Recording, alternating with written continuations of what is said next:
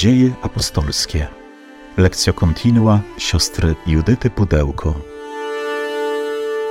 Powracamy do tekstu dziejów apostolskich, do mowy świętego Szczepana, która w dniu dzisiejszym dojdzie do swojego finału.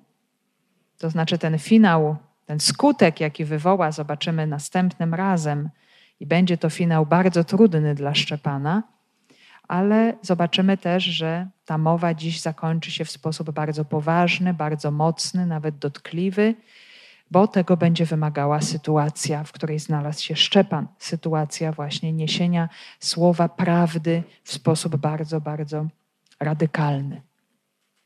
I moi drodzy, choć to słowo dzisiaj będzie bardzo trudne w pewnym momencie, zawsze to słowo Boże kierowane jest nie tylko do mm, tych starożytnych odbiorców, czyli w przypadku mowy Szczepana do Sanhedrynu, do tych, którzy odrzucili Jezusa Chrystusa, ale też przyjmując to słowo, miejmy tę świadomość, że y, my wszyscy, chociaż jesteśmy chrześcijanami, poprzez nasz grzech my odrzucamy Jezusa Chrystusa, my sprzeciwiamy się Duchowi Świętemu, my częstokroć też zamykamy się na słowa życia. A zatem te słowa też również dziś mają być skierowane do nas e, właśnie w tym celu, aby, mm, abyśmy jeszcze bardziej z coraz większą otwartością przylgnęli do Pana. Nie abyśmy zareagowali tak jak e, właśnie słuchacze Szczepana, ale żeby to słowo mogło w nas otworzyć jakąś nową przestrzeń spotkania z Bożą łaską i z Duchem Świętym. Oddajmy wszystko to, co rodzi się w naszym sercu, nasze myśli, nasze pragnienia, cały trud dzisiejszego dnia, prosząc o dar przyjęcia słowa Pana. Panie Jezu Chryste, bądź uwielbiony w Twojej obecności, w Twoim słowie, w tej obecności, w naszej wspólnocie. Oddajemy Ci to wszystko, co jest w naszych sercach i prosimy Cię, udzielaj nam Twojego Ducha Świętego w coraz pełniejszym przyjmowaniu Twego słowa, odkrywaniu, w jaki sposób Ty nas prowadzisz, w jaki sposób prowadzisz Kościół i objawiasz nam siebie. Prosimy Cię, udzielaj nam Twego Ducha Świętego. Że to już zupełnie końcówki naszego pobytu w Jerozolimie, w tej wspólnocie, gdzie rodzi się Kościół, Kościół posłany do głoszenia Jezusa Chrystusa zmartwychwstałego, do głoszenia go aż po krańce świata, ale musi nastąpić konkretny znak, który pozwoli y, Kościołowi wyruszyć w drogę. Y, jak na razie ta wspólnota jest w Jerozolimie i tak jak pamiętamy, ta wspólnota przeżywa jakieś swoiste kryzysy, pomimo obecności Ducha Świętego y, i wielu łask, i wielu znaków, i wielu niezwykłości. Mamy tutaj i problemy wewnętrzne we wspólnocie i te związane z grzechem Ananiasza i Zafiry, i te związane z pewnymi niedogodnościami organizacyjnymi w tejże wspólnocie, ale również są y, te prześladowania zewnętrzne, które coraz bardziej nabierają na sile. I te prześladowania y, osłabią oczywiście Kościół, ale z drugiej strony go wzmocnią. Przyczynią się do tego, że wyruszy w drogę, że z jeszcze większą mocą ducha będzie głosić, dawać świadectwo i też wzrastać. I cały czas jesteśmy w kontekście y, Szczepana, y, tego skąd on się wziął, skąd się pojawił, że był pierwszym z siedmiu, grupy siedmiu, usługującym y, wdowom i ubogim, pochodzącym ze wspólnoty Żydów helenistycznych, mówiących po grecku. Także był to człowiek y, i służby, ale jednocześnie też wielkiej charyzmy głoszenia Ewangelii, głoszenia słowa i jak już mówiliśmy wielokrotnie, ewangelizował swoje środowisko.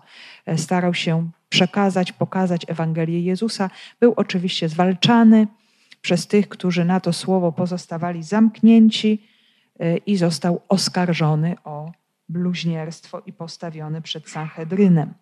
Wiemy też, że nie broni siebie, ale daje świadectwo, ukazuje całą drogę zbawienia, historię zbawienia, e, którą zna, którą przyjmuje, więc w jakiś sposób też odkłamuje te wszystkie zarzuty o utratę wiary, tą wiarę zna, tę wiarę wyznaje, znają bardzo dogłębnie i przekazuje również całą prawdę o drodze biblijnego Izraela. Czyli z jednej strony ogromna łaska Boga, y, odpowiedź ludzi wybranych, ale również grzech, ale również y, niewierność, bałwochwalstwo.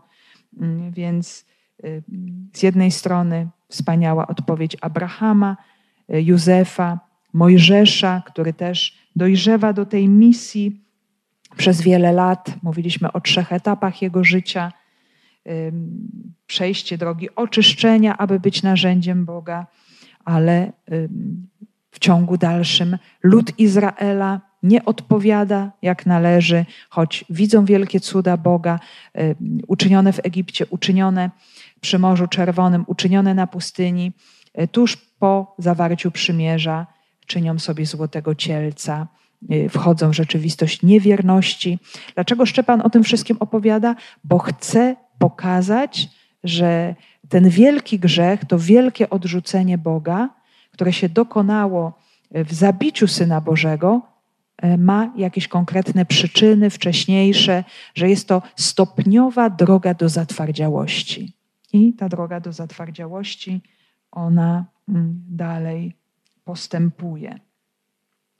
I dziś przejdziemy do kolejnego etapu od y, przyjrzenia się drogi, drodze przymierza, przyjrzymy się rzeczywistości miejsca świętego, miejsca kultu, czyli świątyni, rozumianej na różne sposoby. Dlaczego w taki sposób? E, bo moi drodzy, Szczepan y, doświadczył tego podwójnego zarzutu. Bluźni przeciwko prawu i przeciwko miejscu świętemu. Więc Szczepan w swej odpowiedzi dotyka właśnie tych dwóch rzeczywistości. Oczywiście, wiadomo, rysuje e, w sposób syntetyczny, ale rysuje cały kontekst, w jaki sposób Izrael otrzymał prawo, jak do tego prawa doszło, jaka była odpowiedź, w jaki sposób doszło do tego, że mamy świątynię, czy od razu była taka świątynia, czy wcześniej było jeszcze coś innego i co z tego wynikło. Więc potrafi odnieść się do tych rzeczywistości w sposób bardzo głęboki i y, bardzo kompetentny. Z dziejów apostolskich. Nasi ojcowie mieli na pustyni namiot świadectwa. Ten bowiem, który rozmawiał z Mojżeszem, rozkazał zbudować go według wzoru, jaki Mojżesz ujrzał. Przejęli go nasi ojcowie i pod wodzą Jozułego wnieśli do ziemi pogan, których Bóg wypędził przed ojcami naszymi i był tam aż do czasów Dawida. On znalazł łaskę u Pana i prosił, aby mógł wznieść przybytek dla Boga Jakuba. Ale dopiero Salomon wybudował mu dom. Najwyższy jednak nie mieszka w dziełach rąk ludzkich, jak mówi prorok. Niebo jest moją stolicą, a ziemia pod nóżkiem stóp moich. Jakiż dom zbudujecie mi, mówi Pan? Albo gdzież miejsce odpoczynku mego? Czyż tego wszystkiego nie stworzyła moja ręka? Ludzie twardego karku i nieobrzezanych serc i uszu. Wy zawsze sprzeciwiacie się Duchowi Świętemu. Jak ojcowie wasi, tak i wy. Któregoż z proroków nie prześladowali wasi ojcowie? Pozabijali nawet tych, którzy przepowiadali przyjście sprawiedliwego. A wyście teraz go zdradzili i zamordowali. Wy, którzy otrzymaliście prawo za pośrednictwem aniołów, lecz nie przestrzegaliście go. To słowo jest bardzo dotkliwe i poruszające, ale zanim dojdziemy do tej konkluzji, którą Szczepan, Szczepan uczynił, spróbujmy jeszcze przez chwilę przyjrzeć się kwestii narracji o historii miejsca świętego, świątyni i zobaczmy, jaka będzie też argumentacja i konkluzja tej rzeczywistości potwierdzona słowem prorockim. Zawsze Tora jest, znajduje potwierdzenie w księgach prorockich. Tak było w pierwszej części, jak była mowa o prawie, potem argumentacja była z księgi Amosa, jak pamiętacie. Teraz będzie y, kolejny cytat dodany z księgi proroka Izajasza. I potem dopiero ta konkluzja, ta dotkliwa, końcowa konkluzja zwrócona do słuchaczy. Nasi ojcowie mieli na pustyni namiot świadectwa. Ten bowiem, który rozmawiał z Mojżeszem, rozkazał zbudować go według wzoru, jaki Mojżesz ujrzał. Tak jak już sobie powiedzieliśmy przed chwilą, po argumencie prawa, o którego złamanie czy na którego atak jest mm, oskarżony Szczepan, y, przechodzi on do kolejnego argumentu dotyczącego świątyni. Miał być tym, który bluźni przeciwko świątyni, więc teraz o tej świątyni opowie. I tutaj Szczepan zaczyna od początku, mm, od tego czasu zawarcia przymierza, właśnie jakby kontynuując tę drogę prawa, mm, też przymierza, które przyniósł Mojżesz od Boga. Y, I zaczyna od przenośnego sanktuarium. To jest też, moi drodzy, bardzo ciekawe, że jak czytamy Księgę Wyjścia, no to oczywiście wiemy, że tam najważniejszą rzeczą jest wyjście, jak sama nazwa wskazuje, Izraela z domu niewoli, z Egiptu.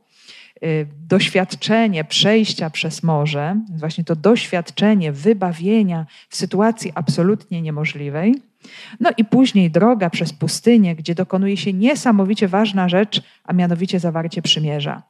I cała droga, która oczywiście ma prowadzić do ziemi obietnicy, ziemi obiecanej, ziemi Kanaan. Oczywiście w Księdze Wyjścia nikt tam jeszcze nie wchodzi, y, no ale ta droga trwa. I może nas zadziwiać, że Księga Wyjścia dosyć sporo rozdziałów poświęca bardzo skomplikowanym opisom przygotowania przybytku, czyli e, przenośnego sanktuarium, czyli namiotu spotkania, arki przymierza, wszystkich sprzętów, drążków, kadzidełek, e, menory, e, palików, wszystkich drobiazgowych przedmiotów z tym związanych. To wszystko zostaje drobiazgowo opisane. Jakie kółka, jakie drążki, jakie zasłony, z czego arka zrobiona, czym pokryta itp. itd. I możemy sobie zadać pytanie, dlaczego jest to potrzebne? Dlaczego to jest takie ważne? Otóż y, przynajmniej takie dwa główne powody istnieją, dlaczego to jest obecne w Księdze Wyjścia i dlaczego my o tym czytamy w Księdze Wyjścia. Było to potrzebne oczywiście Izraelitom bo Księga Wyjścia powstaje wiele wieków po tym wydarzeniu. I ci Izraelici, którzy czytali o całym tym niesamowicie ważnym doświadczeniu wybawienia, mogli też poznać, że Bóg zaprosił ich do jakiejś bardzo bliskiej relacji i że miejsce święte, które zostało ustanowione oczywiście na początku w sposób przenośny, potem zostało ustanowione w Jerozolimie, to jest polecenie, które dał sam Bóg. Oczywiście przekazane przez Mojżesza, później z czasem rozwijane na różne sposoby, ale że jest to wola Boga, że to pochodzi od samego Boga. Ale dlaczego to pochodzi od samego Boga, możemy zadać pytanie. Dlaczego e, właśnie w związku z wyzwoleniem i z zawarciem przymierza pojawia się rzeczywistość kultu? Dlaczego tak?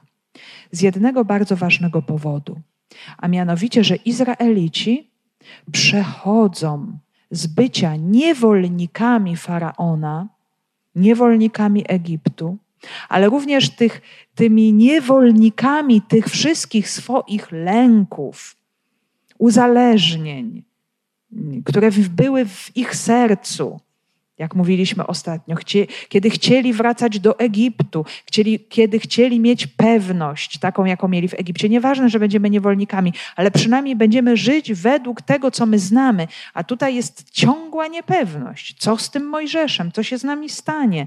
Y, brak poczucia bezpieczeństwa, zagrożenie, pustynia, co będziemy jeść, y, co się z nami stanie.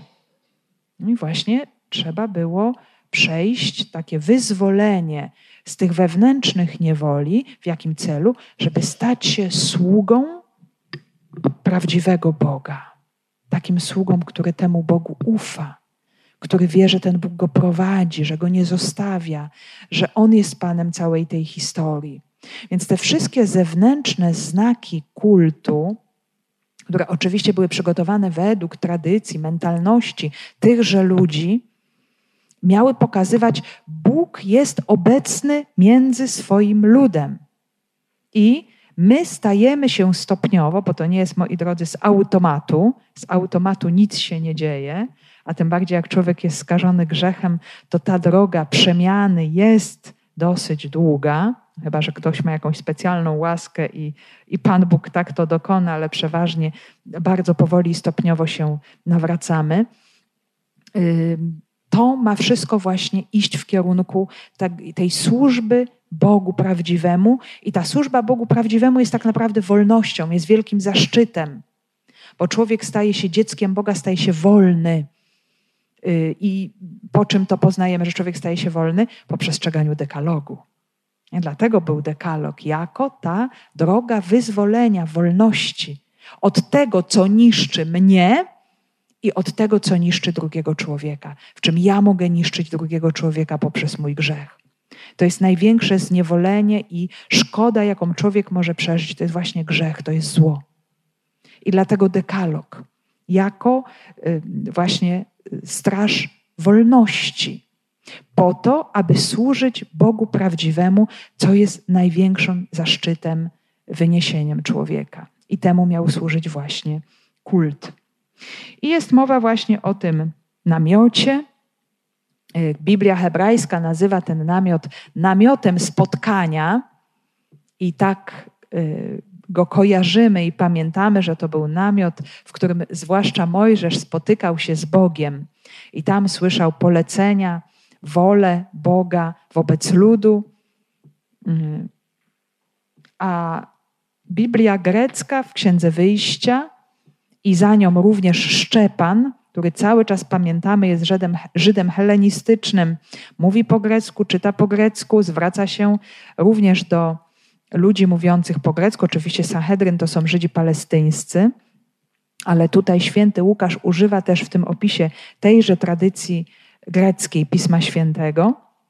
Mówi o tym y, namiocie jako o namiocie świadectwa. Nie namiot spotkania, ale namiot świadectwa. Y, może też z tego względu, że Arka Przymierza była też nazywana Arką Świadectwa bo tam znajdowały się właśnie tablice, które też były nazywane tablicami świadectwa. Świadectwa o czym? Świadectwa o obecności i wierności Boga. Czyli generalnie tutaj w tej nazwie chodzi o to, żeby pokazać, że Bóg jest obecny. To miejsce, ten namiot świadczy o tym, że Bóg jest ze swoim ludem, że go prowadzi, że go chroni.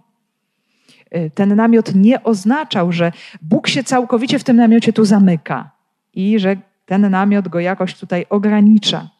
Ale jest on znakiem obecności Boga, wierności Boga, który prowadzi swój lud, jest razem z nim. I też Szczepan mówi o powstaniu tego namiotu. Oczywiście już nie opisuję wszystkich tych szczegółów, bo by to bardzo długo trwało ale mówi o dwóch bardzo ciekawych rzeczach, a mianowicie o tym, że Mojżesz otrzymuje instrukcje na temat tego namiotu, y, rozmawia z kimś, rozmawia z Bogiem, powiemy, Bóg mu daje te instrukcje, chociaż y, wcześniej w mowie swojej Szczepan y, podkreśla to, że Mojżesz rozmawiał na górze z aniołem. Anioł jest zawsze reprezentantem Boga, jest kimś, kto przekazuje Jego wolę. Więc akurat taką tradycję tutaj promuje Szczepan, mówiąc o tej rozmowie. Y, dlaczego to jest ważne? Bo pokazuje, że to wszystko nie jest wymyślone przez Mojżesza, że on to otrzymał. On konkretną instrukcję otrzymał. Tak jak otrzymał tablicę prawa, to nie jest prawo samego Mojżesza, tylko to jest prawo Boga, które Mojżesz tylko przekazuje tak samo otrzymuje e, konkretne wskazówki dotyczące miejsca świętego. Ale to nie wszystko. Jedna rzecz to jest słyszeć instrukcje, ale inna rzecz to jest oglądać model, który ma się wykonać. O, I to już jest zupełnie inna rzecz, bo to daje nam y, zupełnie inny, inny punkt widzenia. Jeżeli my jakąś rzecz oglądamy, y, i jest to bardzo ciekawy zapis tradycji, która istniała w judaizmie i możemy ją znaleźć w różnych tekstach i w Biblii, i poza Biblią, że prawdziwa świątynia znajduje się w niebie. Że to jest ten prawdziwy, możemy powiedzieć, model, możemy powiedzieć, ten, ten autentyk. A wszystkie inne, te ziemskie miejsca kultu, to jest tylko jakiś duplikat, który ma być odzwierciedlony. Czy człowiek ma zrobić tak, jak potrafi, żeby odzwierciedlić jakąś rzeczywistość poznaną właśnie w tym wymiarze duchowym. Te koncepcje, moi drodzy, one jeszcze bardzo mocno narosły, y, zwłaszcza w związku z burzeniem tych świątyń ziemskich, zwłaszcza po zburzeniu drugiej świątyni przez Rzymian. Było takie bardzo wielkie napięcie i spór i pytanie, E, dlaczego i co to w takim razie znaczy? Czy świątynia jest faktycznie miejscem obecności Boga, skoro Bóg pozwala ją zburzyć? Zobaczcie, pozwolił zburzyć i pierwszą świątynię Salomona, i pozwolił zburzyć drugą świątynię, tą cudownie odnowioną przez Heroda, tą perełkę błyszczącą, mm, zachwycającą wszystkich. Zrodziło się pytanie, czy w takim razie, skoro e, one zostały zburzone, my mamy walczyć o to, żeby tę świątynię odbudować. I moi drodzy, po dzień dzisiejszy są Żydzi, którzy tak uważają, że świątynię należy odbudować, ale był też nurt, i czy nurty inne, które mówiły, że ta świątynia ziemska jest tylko i wyłącznie takim znakiem tego, co jest gdzieś u Boga, właśnie w tym wymiarze niebiańskim. I mamy tutaj chociażby takie świadectwo Księgi Mądrości i listu do Hebrajczyków, więc bardzo późny tekst Starego Testamentu i jeden z tekstów Nowego Testamentu, które nam mówią o tym modelu, o tym wzorze, pierwowzorze świątyni. Księga Mądrości 9:8 mówi tak: Kazałeś zbudować świątynię na górze Twej świętej i ołtarz w mieście Twego zamieszkania, według wzoru namiotu świętego, który przygotowałeś od początku. Także tutaj już mamy odniesienie do świątyni jerozolimskiej, która była budowana na wzór namiotu, który był budowany na wzór czegoś stworzonego na początku. I list do Hebrajczyków 8:5. Gdy bowiem Mojżesz miał zbudować przybytek, został w ten sposób pouczony przez Boga. Bacz, powiada bowiem, abyś uczynił wszystko według wzoru, jaki ci został ukazany na górze. Ale jeszcze ciekawszy tekst jest, moi drodzy, na ten temat w drugiej księdze Barucha, to jest apokryf Starego Testamentu, czyli księga nieobecna w Biblii, ani hebrajskiej, ani w Septuagincie. Możemy ten tekst znaleźć między apokryfami. Jest to apokalipsa, jedna z apokalips żydowskich, powstała właśnie po zburzeniu świątyni jerozolimskiej i dająca odpowiedź na pytanie, dlaczego ta świątynia została zburzona. Jak sama nazwa wskazuje, bohaterem tejże księgi jest Baruch, który był sekretarzem Jeremiasza. I cała ta księga jest tak skonstruowana, żeby opowiedzieć o zburzeniu świątyni przez Babilończyków, czyli o zburzeniu pierwszej świątyni. Oczywiście autor ma na myśli zburzenie tejże świątyni przez Rzymian, ale nie mówi o tym wprost z wiadomych względów, ponieważ być może, gdyby to wyszło na jaw, groziłyby mu jakieś tutaj restrykcje za takie dzieło uderzające w imperium rzymskie. Natomiast jeżeli mówi o najeździe babilońskim, no to może być tutaj w jakiś sposób bezpieczny. Zresztą, moi drodzy, y, ten chwyt też używa autor Apokalipsy świętego Jana, y, kiedy też Rzym nazywa Wielkim Babilonem, tak? wielką nierządnicą. To jest ten sam zabieg właśnie pod y, ukryciem mówi o imperium rzymskim. I cierpiącemu płaczącemu Baruchowi z powodu właśnie groźby zniszczenia świątyni, Bóg odpowiada w bardzo niezwykły sposób. Mówi tak: Nie była to budowla wzniesiona teraz wśród Was, ta, która jest objawiona u mnie. ta, która już wcześniej była gotowa, od kiedy pomyślałem, by uczynić raj. Pokazałem ją Adamowi, zanim zgrzeszył, ale kiedy przekroczył przykazanie, pozbawiłem go jej, tak jak i raju. Następnie ukazałem ją mojemu słudze Abrahamowi nocą między połówkami zwierząt. I jeszcze Mojżeszowi pokazałem ją na górze Synaj, kiedy pokazałem mu namiot i jego naczynia. A teraz oto jest zachowana przy mnie, jak również raj. Że zobaczcie, moi drodzy, jest to taki bardzo tajemniczy zapis. Oczywiście nie jest to księga e, kanoniczna, ale pokazuje pewną drogę interpretacji prawdy o świątyni. Moi drodzy, co to jest świątynia w ogóle? Jaka jest idea, jakie jest rozumienie świątyni? To jest rzeczywistość komunii człowieka z Bogiem. I ona następuje, gdzie ona się dokonuje? Tam, gdzie jest Bóg w niebie, w raju.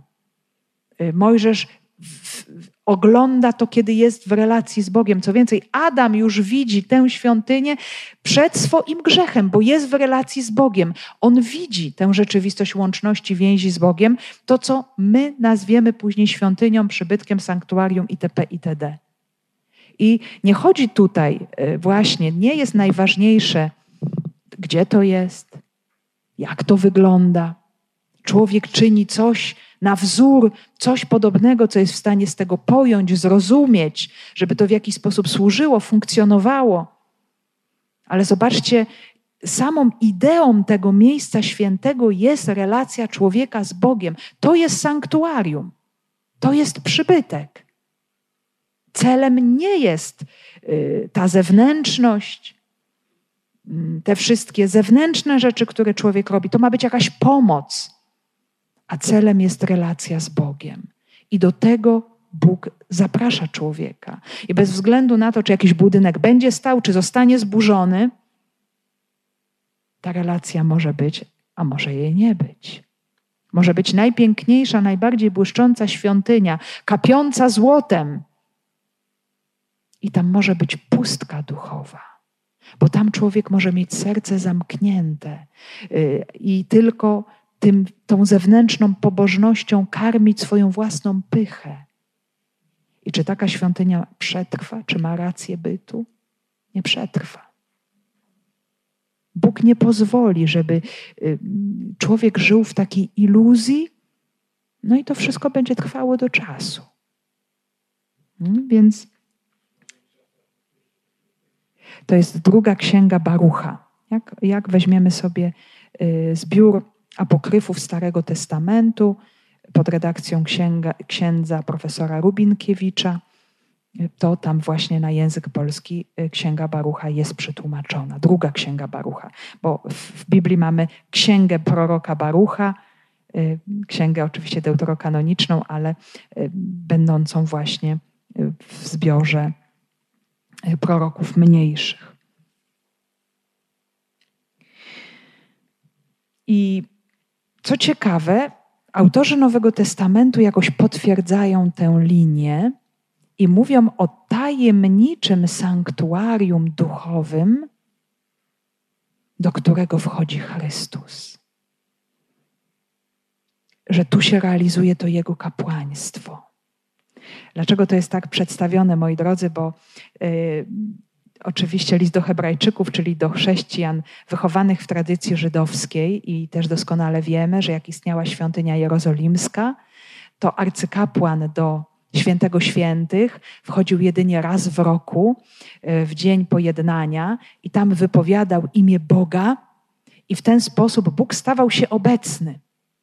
Dla każdego Żyda to imię Boga jest tak święte y, i nie wolno go było wypowiadać przez cały rok, z wyjątkiem tego jednego razu, bo y, natychmiast wypowiedzenie imienia Boga uobecnia go w danym miejscu, a nie można sobie w ten sposób szargać Bożą obecnością, więc w celu oczyszczenia ludu z grzechów czynił to arcykapłan. I moi drodzy, to było dla wszystkich rzeczą tak niezwykłą, tak tajemniczą. Oni wierzyli, że się dzieje w tym momencie coś absolutnie niezwykłego, że wyobraźcie sobie, że tego arcykapłana y, przywiązywano mu jak, jakiś łańcuch do nogi, bo tylko on mógł wejść do tego przybytku i, i ten łańcuch czy to jakaś lina były na zewnątrz tego przybytku, bo jeżeli by on umarł w tym przybytku, w tym momencie, kiedy by wypowiadał imię Boga, nikt nie mógłby go stamtąd wyjąć, bo nikt nie mógł tam wejść. Więc wtedy była szansa, żeby go z tego miejsca po prostu wyciągnąć. Zobaczmy, jakie to było niezwykłe. I biorąc pod uwagę te tradycje, list do Hebrajczyków co mówi? Ale Chrystus, zjawiwszy się jako arcykapłan dóbr przyszłych, przez wyższy i doskonalszy i nie ręką, to jest nie na tym świecie uczyniony przybytek, ani nie przez krew kozów i cielców, lecz przez własną krew, wszedł raz na zawsze do miejsca świętego i osiągnął wieczne odkupienie. Co to znaczy, że Jezus Chrystus wszedł raz na zawsze do miejsca świętego? Że poprzez odkupienie, które dokonał, raz na zawsze wprowadził człowieka w nieodwołalną, niesamowitą, do tej pory niemożliwą relację z Bogiem. To jest, moi drodzy, ta świątynia duchowa, ten kult w duchu i prawdzie, o którym mówi nam też Ewangelia Janowa, jak pamiętamy. Wierz mi, kobieto, że ani na tej górze, ani nie w Jerozolimie. To jest coś zupełnie innego. To jest właśnie ta rzeczywistość, która się dokonuje dzięki duchowi i prawdzie, czyli dzięki poznaniu tego, co uczynił Chrystus, bo to jest prawda, objawieniu się miłości Boga i dzięki duchowi, który to wszystko aktualizuje w człowieku. Zobaczcie te, dwie, te dwa, dwa wymiary działania właśnie oświecenia, przyjęcia słowa i przyjęcie Ducha Świętego, czyli przyjęcie łaski odkupienia. Wchodzisz w ten kult duchowy, wchodzisz do tego miejsca świętego, do tego przybytku. Ten przybytek gdzieś tam pokazywany, to znaczy, że ci święci mężowie widzieli, już przewidywali, niejako prorokowali, że w pewnym momencie człowiek wejdzie w taką relację z Bogiem. A wszystkie te ziemskie przybytki, namiot spotkania i te kolejne miejsca, zaraz powiemy sobie o świątyni jerozolimskiej, miały być zapowiedzią, miały być podprowadzeniem Izraela właśnie do tej relacji, do odkupienia, do wejścia do tej cudownej świątyni odkupienia, czyli wejścia do tej nieodwołalnej, głębokiej wewnętrznej relacji z Bogiem e, dzięki Duchowi Świętemu e, przez odkupienie, które się dokonało w Jezusie Chrystusie.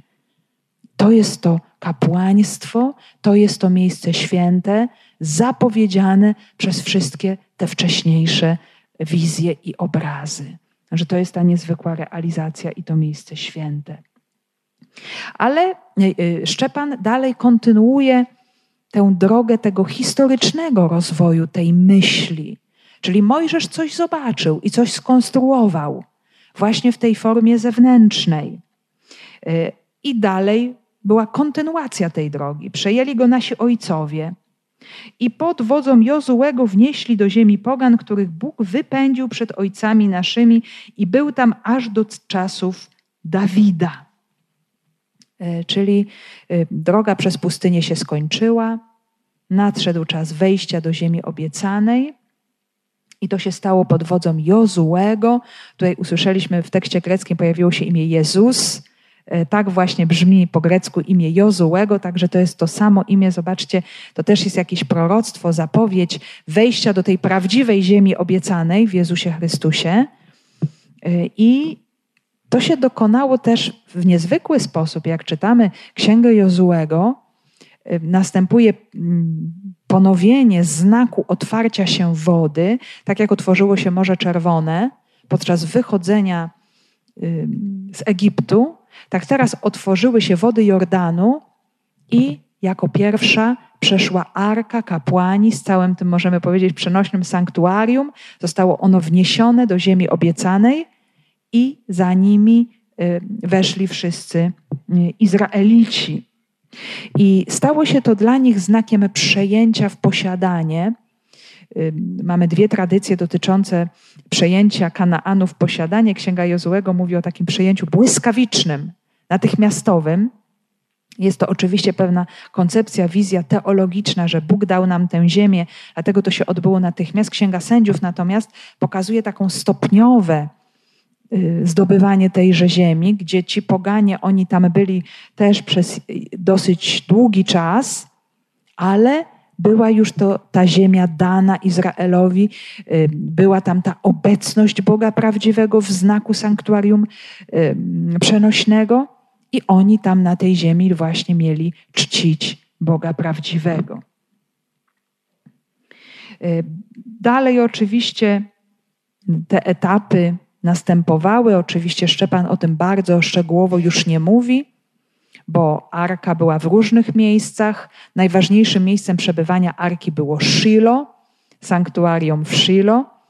Bardzo istotne miejsce, związane, jak pamiętamy, z postacią Helego, a zwłaszcza z postacią Samuela, ostatnie, ostatniego z sędziów. Czasowo ta arka wpada w ręce Filistynów, co też jest takim wezwaniem do nawrócenia dla Izraela, który w pewnym momencie traktuje tę arkę w sposób instrumentalny, przedmiotowy wręcz, jako y, możemy powiedzieć automat do produkowania zwycięstwa bez wiary. Potem ta arka powraca i kiedy Dawid staje się królem, y, sprowadza arkę y, do swojej stolicy, na Syjon, do Jerozolimy. On znalazł łaskę u Pana i prosił, aby mógł wznieść przybytek dla Boga Jakuba. E, Szczepan podkreśla szczególne wybranie Dawida i też świadomość tego wybrania. Znalazł łaskę, to znaczy został obdarowany. Jak wiemy, to obdarowanie Dawida było szczególne, bo z ludzkiego punktu widzenia no, on, jemu by się nawet nie śniło, że zostanie królem, e, bo był ostatni, bo był najmłodszy, bo był nieznaczący, ale Bóg wybrał właśnie jego. I on, mając ogromną świadomość tego, co Bóg dla niego uczynił, pragnął odpowiedzieć, pragnął uczynić coś dla chwały Boga. Y, pragnął uczynić ten znak Bożej obecności w swojej stolicy, czyli wybudować świątynię.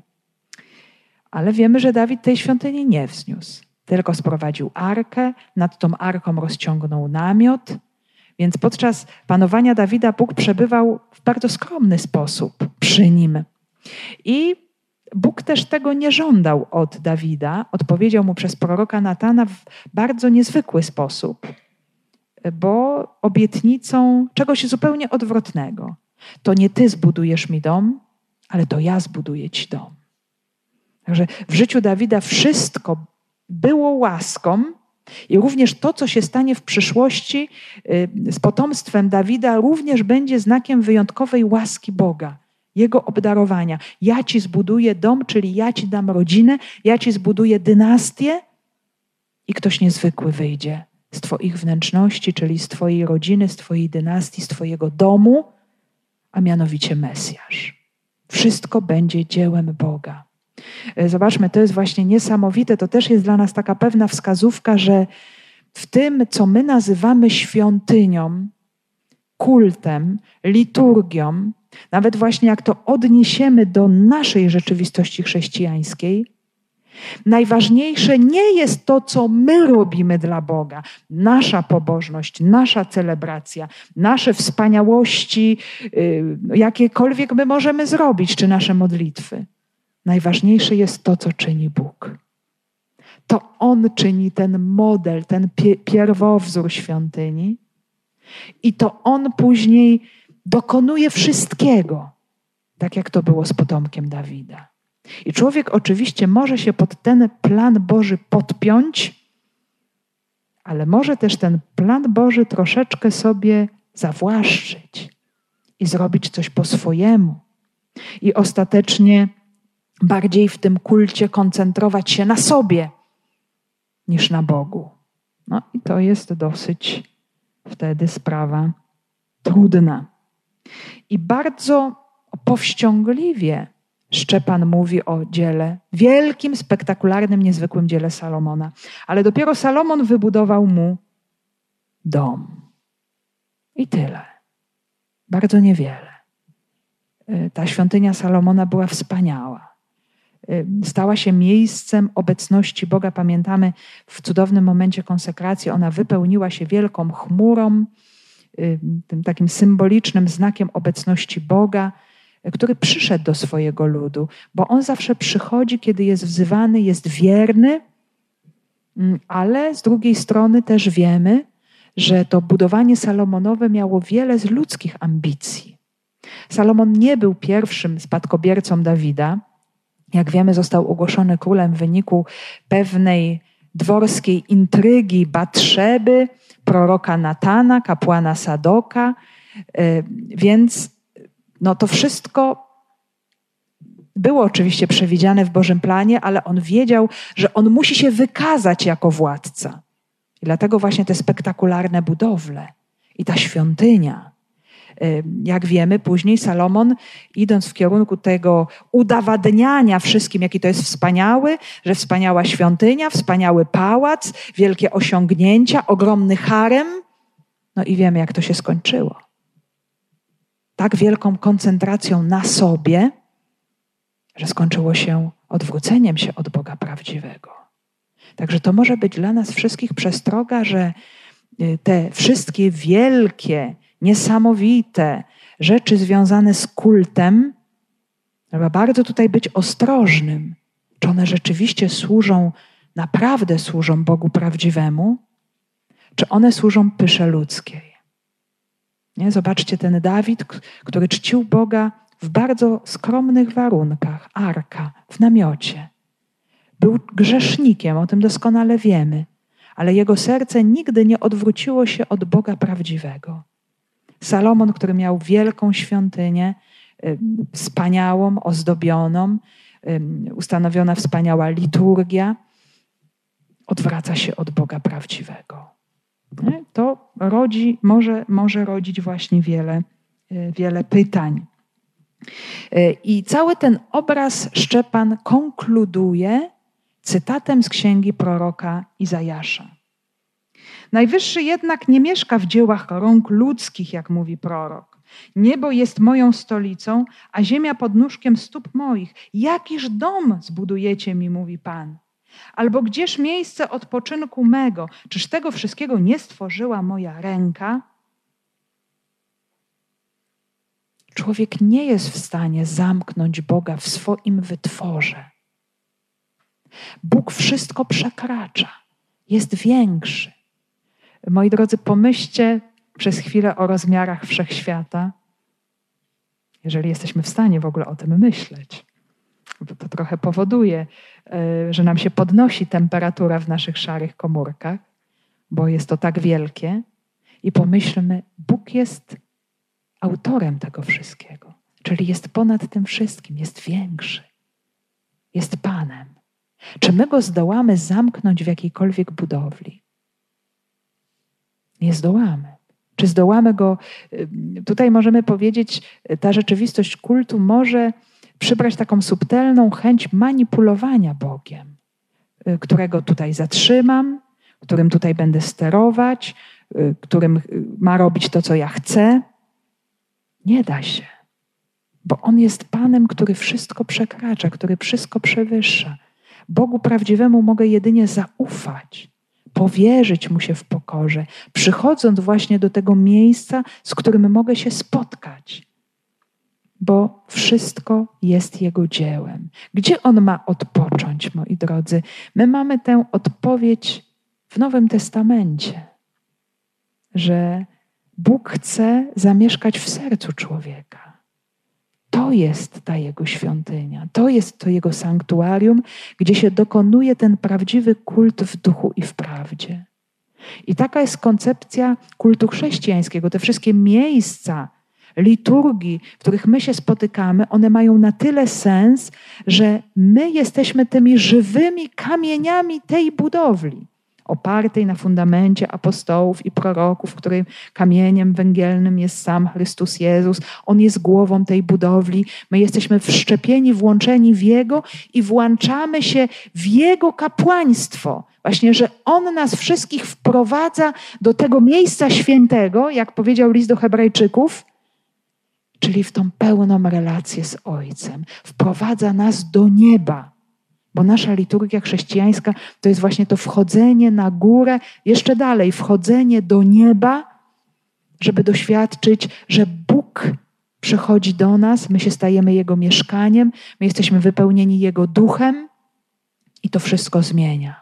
Też na zewnątrz sytuacja naszego życia może być bardzo różna, jest bardzo różna, w różnych sytuacjach y, i dylematach naszego życia jesteśmy, ale jednocześnie Bóg przez swego ducha dokonuje w nas tego nawiedzenia, tej obecności, tej zmiany, i to się dokonuje w Jezusie Chrystusie. I tylko On nas może wprowadzić do tego miejsca świętego. Tylko On. Żadne inne ofiary, modlitwy, tutaj oczywiście Szczepan mówi o całym kulcie pierwszego przymierza, to była tylko zapowiedź, bo Boga nie można było tutaj w tychże miejscach zatrzymać. Dopiero przyjście arcykapłana wiecznego, Chrystusa, otwiera to sanktuarium, które Mojżesz zobaczył w jakiejś wizji prorockiej, spotykając się z Bogiem. Czyli zobaczył co? Zobaczył to zaproszenie do tej relacji, do tej bliskości, do tego przymierza, które dopiero zostało zrealizowane y, w Synu Bożym, w Jezusie Chrystusie. Także już o tej wielkiej tajemnicy Boga mówił sam Salomon. On był tego świadomy. O Panie Boże Izraela, nie ma takiego Boga jak Ty ani w górze na niebie, ani w dole na ziemi, tak dochowującego przymierza i łaski względem Twoich sług, którzy czczą Cię z całego serca. I to jest dobry kierunek. Ale y, zbytnia koncentracja na sobie, na dziełach zewnętrznych może doprowadzić do, do upadku, do niezrozumienia, czym jest w rzeczywistości świątynia. No i właśnie ten cytat z proroka Izajasza, y, to jest już ostatnia część, ostatni rozdział y, Księgi Izajasza. Te ostatnie rozdziały, one bardzo mocno pokazują uniwersalizm Boga, który jest Bogiem wszystkich ludów, nie tylko Izraela. Więc ta świątynia w Jerozolimie odbudowana po wygnaniu, bo do tego się prorok Izajasz odnosi, ona powinna być znakiem zbawienia Bożego dla wszystkich narodów. Że nam się pojawia takie stwierdzenie: Mój dom będzie domem modlitwy dla wszystkich narodów. Czyli wszystkie ludy mają, y, jeżeli jeszcze nie uczestniczą, nie mogą być blisko, bo to się dopiero dokona w Jezusie Chrystusie, ale mają się otwierać naprawdę o Bogu prawdziwym, jedynym Bogu, który zbawia, y, który jest Panem. Y, więc nie można Boga ograniczyć, zamknąć, zawłaszczyć, y, gdzieś próbować nim manipulować, a jedynie można otworzyć się na relację z Nim, słuchać Go, pozwolić się prowadzić. I taki właśnie był sens y, tych wszystkich miejsc kultu, tych zapowiedzi y, tego ostatecznego kultu nowego przymierza. I oczywiście Mm, takie rozumienie bardzo instrumentalne świątyni, ograniczające, wręcz sprawiające, że ta świątynia stała się niejako w pewnym momencie celem samym w sobie i te wszystkie prawa z nią związane, i przepisy, i odniesienia pokazały, że ten cały lud, czy może jeszcze bardziej przywódcy, mieli nieco nieprawdziwy obraz Boga. Może trochę wręcz taki bałwochwalczy obraz Boga. Być może tutaj właśnie to swoje ja postawili też na pierwszym miejscu i Szczepan też chce w jakimś sensie pokazać, że samo pismo posiada bardzo mocną krytykę niewłaściwego kultu. I literatura prorocka to zawiera. I nie tylko Izajasz, ale też prorok Jeremiasz, który wręcz zapowiada zburzenie świątyni który nazywa świątynię czym? Kryjówką zbójców. Bo dokonujecie jakichś rytów, składacie jakieś ofiary, a to nie ma wpływu w ogóle na wasze życie, nie macie relacji z Bogiem. Jesteście powierzchownie religijni. Odstoicie sobie swoje, a potem życie toczy się dalej. Hmm, tak krzyczał Jeremiasz. To było dla niego no, nieprawdopodobnym cierpieniem. On jako młody kapłan musiał upominać swoich przełożonych, starszyznę ludu, arcykapłanów, ludzi pobożnych przychodzących do świątyni i zadawać im pytanie, czemu to wszystko służy. Jeżeli ta świątynia nie służy prawdziwemu spotkaniu z Bogiem i przemianie życia, nawróceniu, ona się rozpadnie. I to już niedługo. I tak się faktycznie stało. Więc Szczepan tutaj tłumaczy, w jaki, w jaką, jaki ślepy zaułek zapędził się jego lud. Popatrzcie na pismo. Ten problem ze świątynią już wcześniej się pojawiał i również pojawi się dalej. Doskonale wiemy, że świątynia, druga świątynia też została zburzona. I kiedy Łukasz w dziejach apostolskich o tym pisze, to już się właśnie dokonało. Także miał tę pewność, że to, o czym mówił Szczepan, co wcześniej o czym mówił też Jezus, który zapowiadał zburzenie świątyni, to się wypełniło. I teraz pojawiają się słowa konkluzji. Nie mają nic ze słodkiego napominania, ale raczej są bolesnym stwierdzeniem trudnej sytuacji słuchaczy Szczepana. Trudnej wydawałoby się nie do zmiany. Ludzie twardego karku i nieobrzezanych serc i uszu. Wy zawsze sprzeciwiacie się Duchowi Świętemu, jak ojcowie wasi, tak i wy. Z jednej strony Szczepan pokazał w swojej mowie pozytywne przykłady. Pokazał ludzi, którzy odpowiedzieli na łaskę, pokazał Abrahama, Józefa, Mojżesza, poszukiwania Dawida też idące we właściwym kierunku, ale pokazał też negatywne przykłady. Lud Izraela, jego bałwochwalstwo, instrumentalne traktowanie świątyni, próbę właśnie zamknięcia Boga w jakichś ziemskich murach. I teraz zwraca się już do swoich słuchaczy w sposób, który może nam się wydawać bardzo dotkliwy, a nawet wręcz bardzo brutalny. Ale są to słowa prawdy, które wynikają z ogromnej troski, bo e, zobaczcie, on zwrócił się na samym początku do swoich słuchaczy ojcowie i bracia. Czyli wy, którzy jesteście autorytetem, wy, którzy jesteście mi bliscy. On ma ogromną troskę o tych ludzi i widzi, że wszystko idzie w tragicznym kierunku. I że ma to oczywiście związek z całą wcześniejszą drogą zatwardziałości. I teraz ta droga zatwardziałości, można powiedzieć, już doszła do zenitu. W czym się to objawia? Twardego karku, czyli ludzie oporni, ludzie uparci. Mm, to wyrażenie się pojawiło po całym incydencie ze złotym cielcem. Czyli w taki sposób sobie wyobrazimy naszego Boga. Zrobimy to po swojemu. Bycie y, twardego karku oznacza też ludzi nieposłusznych Bogu, niechcących Go słuchać. Mojżesz udał się na górę, aby słuchać Boga, a Izrael w tym czasie nie chciał słuchać tego, co już wcześniej mu zostało powiedziane, ale chciał słuchać samego siebie, swoich oczekiwań, swojego żądania. Uczyń nam takiego Boga, jakiego my chcemy. Cielca ze złota. To jest właśnie bycie tym ludem twardego karku, gdzie to ja dyktuję Bogu to, co On ma uczynić. Kolejna metafora. Nieobrzezani na uszach i sercu. Co to znaczy nieobrzezanie na uszach i sercu? Zobaczcie, obrzezanie było uczynieniem pewnej rany, dotkliwej rany, zranieniem, czy jakimś otwarciem. Pamiętacie, że również y, prorok Jeremiasz mówił o tym obrzezanym sercu człowieka, czyli zranionym, otwartym, żeby przyjąć słowo Boga, nie stawiającym jakiejś skorupy,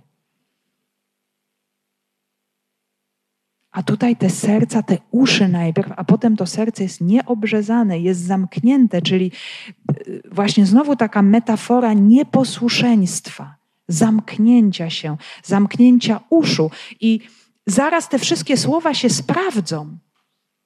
Bo kiedy ci ludzie za chwilę będą kamienować Szczepana, będą zatykać sobie uszy na jego słowo, na jego wyznanie wiary, na jego doświadczenie Boga. Nie będą chcieli nawet tego słuchać. I to jest, moi drodzy, sytuacja już tragiczna w człowieku. Bo y, apostołowie, Kościół głosi słowo do ludzi niewierzących, do ludzi nieochrzczonych tutaj, na razie do tych, którzy pochodzą z Izraela, potem zacznie głosić do pogan, czyli do ludzi w ogóle nieznających Jezusa Chrystusa, ale ludzi, którzy pozwalają sobie otworzyć ucho i serce. I będą się dokonywały rzeczy wielkie.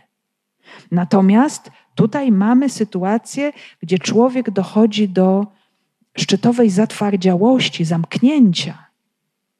Rodzi się pytanie, czy jeszcze coś można zrobić. Okaże się, że można coś zrobić, bo usłyszymy, że wśród tych ludzi jest człowiek o imieniu Szaweł. I wiemy, jaka jest jego historia.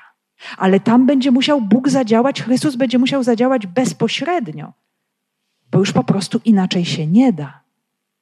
Bo to oparcie się, skupienie się na sobie i na swoim rozumieniu Boga i rzeczywistości zamknie możliwość przyjęcia słowa głoszonego przez człowieka, nawet jeżeli to słowo jest pełne Ducha Świętego.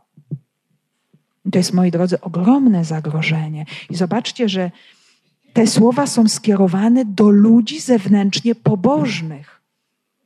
Nie do celników i grzeszników i prostytutek, ale do ludzi bardzo religijnych, chodzących do świątyni, przeżywających szabat, wydawałoby się wierzących w Boga, a jednocześnie wewnętrznie zatwardziałych. I to jest dramat. I tak może być. I to Słowo Boże nam pokazuje, że tak może być. Że można żyć w poczuciu jakiejś powierzchownej religijności i jednoczesnym zamknięciu na Ducha Świętego i na Słowo Boże. No i właśnie trzecia sprawa to jest właśnie ten opór przeciwko Duchowi Świętemu. I w czym się to przejawia? Po czym możemy tutaj w tej sytuacji poznać właśnie ten opór, to bycie twardego karku, nieobrzazanego ucha i serca i odrzucania Ducha Świętego? To zaraz się pojawi właśnie w kolejnych słowach Szczepana. To się objawia w odrzuceniu proroków. Odrzuceniu proroków. Jak ojcowie wasi, tak i wy. Bóg przychodzi do człowieka przez człowieka y, i potwierdza to. Potwierdził licznymi znakami. Y, zobaczcie całą drogę Mojżesza, y, plagi, morze otwarte, przymierze, potem manna, przepiórki, prowadzenie. I lud cały czas oporny, buntujący się, niewierzący, umierający na pustyni ostatecznie, bo nie chcący wejść w relację z Bogiem, w relację zawierzenia, zaufania, tej uległości. Pozwalam się prowadzić. Boże, prowadź mnie. Nie rozumiem tej drogi kompletnie. Przeraża mnie może momentami, ale prowadź mnie. Nie? To jest właśnie ta uległość Duchowi Świętemu. Prowadź mnie, Boże, Ty wiesz lepiej. Natomiast tutaj właśnie to zamknięcie się na tej własnej wizji Boga. I dalej właśnie Szczepan kontynuuje, któregoż z proroków nie prześladowali wasi ojcowie, pozabijali nawet tych, którzy przepowiadali przyjście sprawiedliwego, a wyście go teraz go zdradzili i zamordowali. A że wiemy, że nie wszyscy prorocy, ale wielu z nich doświadczyło ogromnego prześladowania, wręcz męczeństwa. Niektórzy zostali zabici, czy byli prześladowani, bardzo często narażeni na śmierć, tylko dlatego, że wzywali do nawrócenia, że pokazywali grzech ludu, że pokazywali grzech przywódców, zwłaszcza też przywódców religijnych, ale też i królów, którzy się uważa, uważali też no, za w porządku, idealnych, właściwie służących Bogu. I za to prorocy niestety przypłacili życiem potomkowie tych ludzi zabili Mesjasza i potomkowie, czy ci sami ludzie, będą teraz właśnie zabijać kolejnych proroków, którzy są do nich posłani. Dlatego, że y, właśnie ten opór, y, ta pewność, że ja wiem najlepiej, że ja mam rację, przekracza nawet słowo Boga i moc Ducha Świętego. Jest to, moi drodzy, no, drastyczna, dramatyczna sytuacja. Bardzo dotkliwa, bardzo bolesna, bo zobaczcie, tu nie ma tych słodkich, łagodnych słów obecnych, czy w mowie Piotra, czy w kolejnych mowach misyjnych, które będą obecne w różnych miejscach dziejów apostolskich. Dlaczego? Bo mamy tutaj do czynienia ze szczególną zatwardziałością. Y, I musi się coś stać. I y, może musi się dokonać jakaś kolejna ofiara, która powtórzy Oczywiście to dzieło Jezusa Chrystusa jest jedyne i niepowtarzalne, ale ta ofiara, która e, będzie znakiem potwierdzającym ofiarę Jezusa Chrystusa, Szczepan za chwilę pokaże siebie jako doskonałego ucznia, tego, który dokładnie wszedł w ślady swojego Pana, i dzięki temu coś się może przełamie, coś się dokona. Przynajmniej wiemy, że w jednym człowieku na pewno w szawle starsu. Jeżeli zobaczymy, musimy zobaczyć, co się musi niekiedy stać, żeby pewna zatwardziałość pękła. Że samo słowo z mocą, słowo pełne Ducha Świętego okazuje się niewystarczające, bo ta zatwardziałość jest tak wielka, że ktoś musi zjednoczyć swoje życie i swoją śmierć z ofiarą baranka. Ktoś musi przelać własną krew żeby coś się zadziało, żeby coś się zmieniło. Czasami bywa i tak, moi drodzy. I to jest właśnie y, tutaj wchodzimy powoli w to, co później zostaje przez pisarza chrześcijańskiego Tertuliana określone mianem krew chrześcijan, y, krew męczenników posiewem Kościoła, posiewem chrześcijan. Z krwi męczenników rodzi się Kościół, tam gdzie to było niemożliwe. Dlaczego? Ponieważ aktualizuje się to, co dokonał ten najwyższy kapłan, przelewając swoją krew za nas. To się niejako odnawia, to się uobecnia w każdym z męczenników. I moi drodzy, może być i tak. W niektórych sytuacjach misji Kościoła, głoszenia. Jest to rzeczywistość bardzo, bardzo poważna, bardzo trudna. Moglibyśmy powiedzieć do siebie, obyśmy nigdy nie byli po tej stronie, chociaż czasami może się tak zdarzyć, że wejdziemy w rzeczywistość zatwardziałości w jakimś wymiarze, nie mówię w jakimś całkowitym, ale w jakimś wymiarze. I warto sobie zadawać to pytanie, czy nie ma we mnie jakiegoś twardego karku, zamkniętego, nieobrzezanego ucha i serca, że uciekam przed Słowem Bożym, że nie chcę go słuchać, że nie chcę słuchać tego słowa, które może ktoś inny mi przynosi, bo wiem lepiej, bo idę w moich utartych kolejnach, bo od lat tak funkcjonuje. I nie chcę tego przyjąć. I może odrzucam tę łaskę. I mogę sprzeciwiać się Duchowi Świętemu, który chce coś zadziałać w moim życiu. I może musi się coś bardzo trudnego stać, żeby się to zmieniło. A może być jeszcze inaczej. Ja mogę być tym szczepanem, który może będzie musiał dać świadectwo aż do przelania krwi, może nie dosłownie, ale może mnie dotknie jakieś cierpienie, jakieś odrzucenie, jakaś śmierć z powodu czyjej zatwardziałości. Może być i tak. Także, moi drodzy, pozostajemy, pozostajemy z tym słowem bardzo trudnym, bardzo dotkliwym, ale bardzo prawdziwym. Też z taką świadomością, że to, co wydaje się być chlubą człowieka, tak jak to było w przypadku Izraelitów, Żydów, czasów Jezusa, to może stać się wielkim zagrożeniem, a później nawet doprowadzić do oskarżenia, bo pokazuje powierzchowne życie, iluzję religijności, wykorzystywanie Boga do własnych celów. Nie ma tu miłości, nie ma przylgnięcia do Boga, nie ma wiary. Także, moi drodzy, Bóg pozostawia zawsze człowiekowi wolność. Te wszystkie Boże dary, one mogą gdzieś pozostać bez odzewu. Człowiek może sobie wszystko urządzać, realizować po swojemu. Natomiast sprawdzianem jest zawsze ta otwartość serca na Boże Słowo. Jeżeli ja pozwalam temu słowu się dotknąć, jeżeli ja pozwalam zakwestionować pewne moje określone schematy, że ja mogę się mylić w pewnych kwestiach, nawet w moim rozumieniu Boga, mogę się mylić. I cały czas mam tę świeżość, moi drodzy, w konfrontacji z tym Bożym Słowem, to jest znak, że idę właściwą drogą. Że Bóg każdy z nas jest grzeszny i pozostanie grzesznikiem do końca życia. Ale problem pojawia się wtedy, kiedy y, uznamy, że już coś osiągnęliśmy, że już coś wiemy, że już rozumiemy, y, zwłaszcza, że możemy pouczać innych, nie nawracając się. No właśnie, te słowa też mówię do siebie. I to może być sytuacja ogromnego zagrożenia.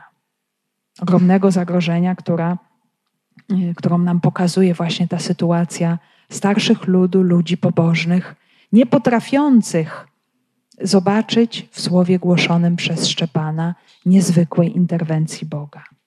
I obyśmy my, moi drodzy, w każdym słowie, które Pan kieruje do nas na różne sposoby, tę interwencję Boga odkrywali, aby ono zawsze prowadziło nas do zbawienia.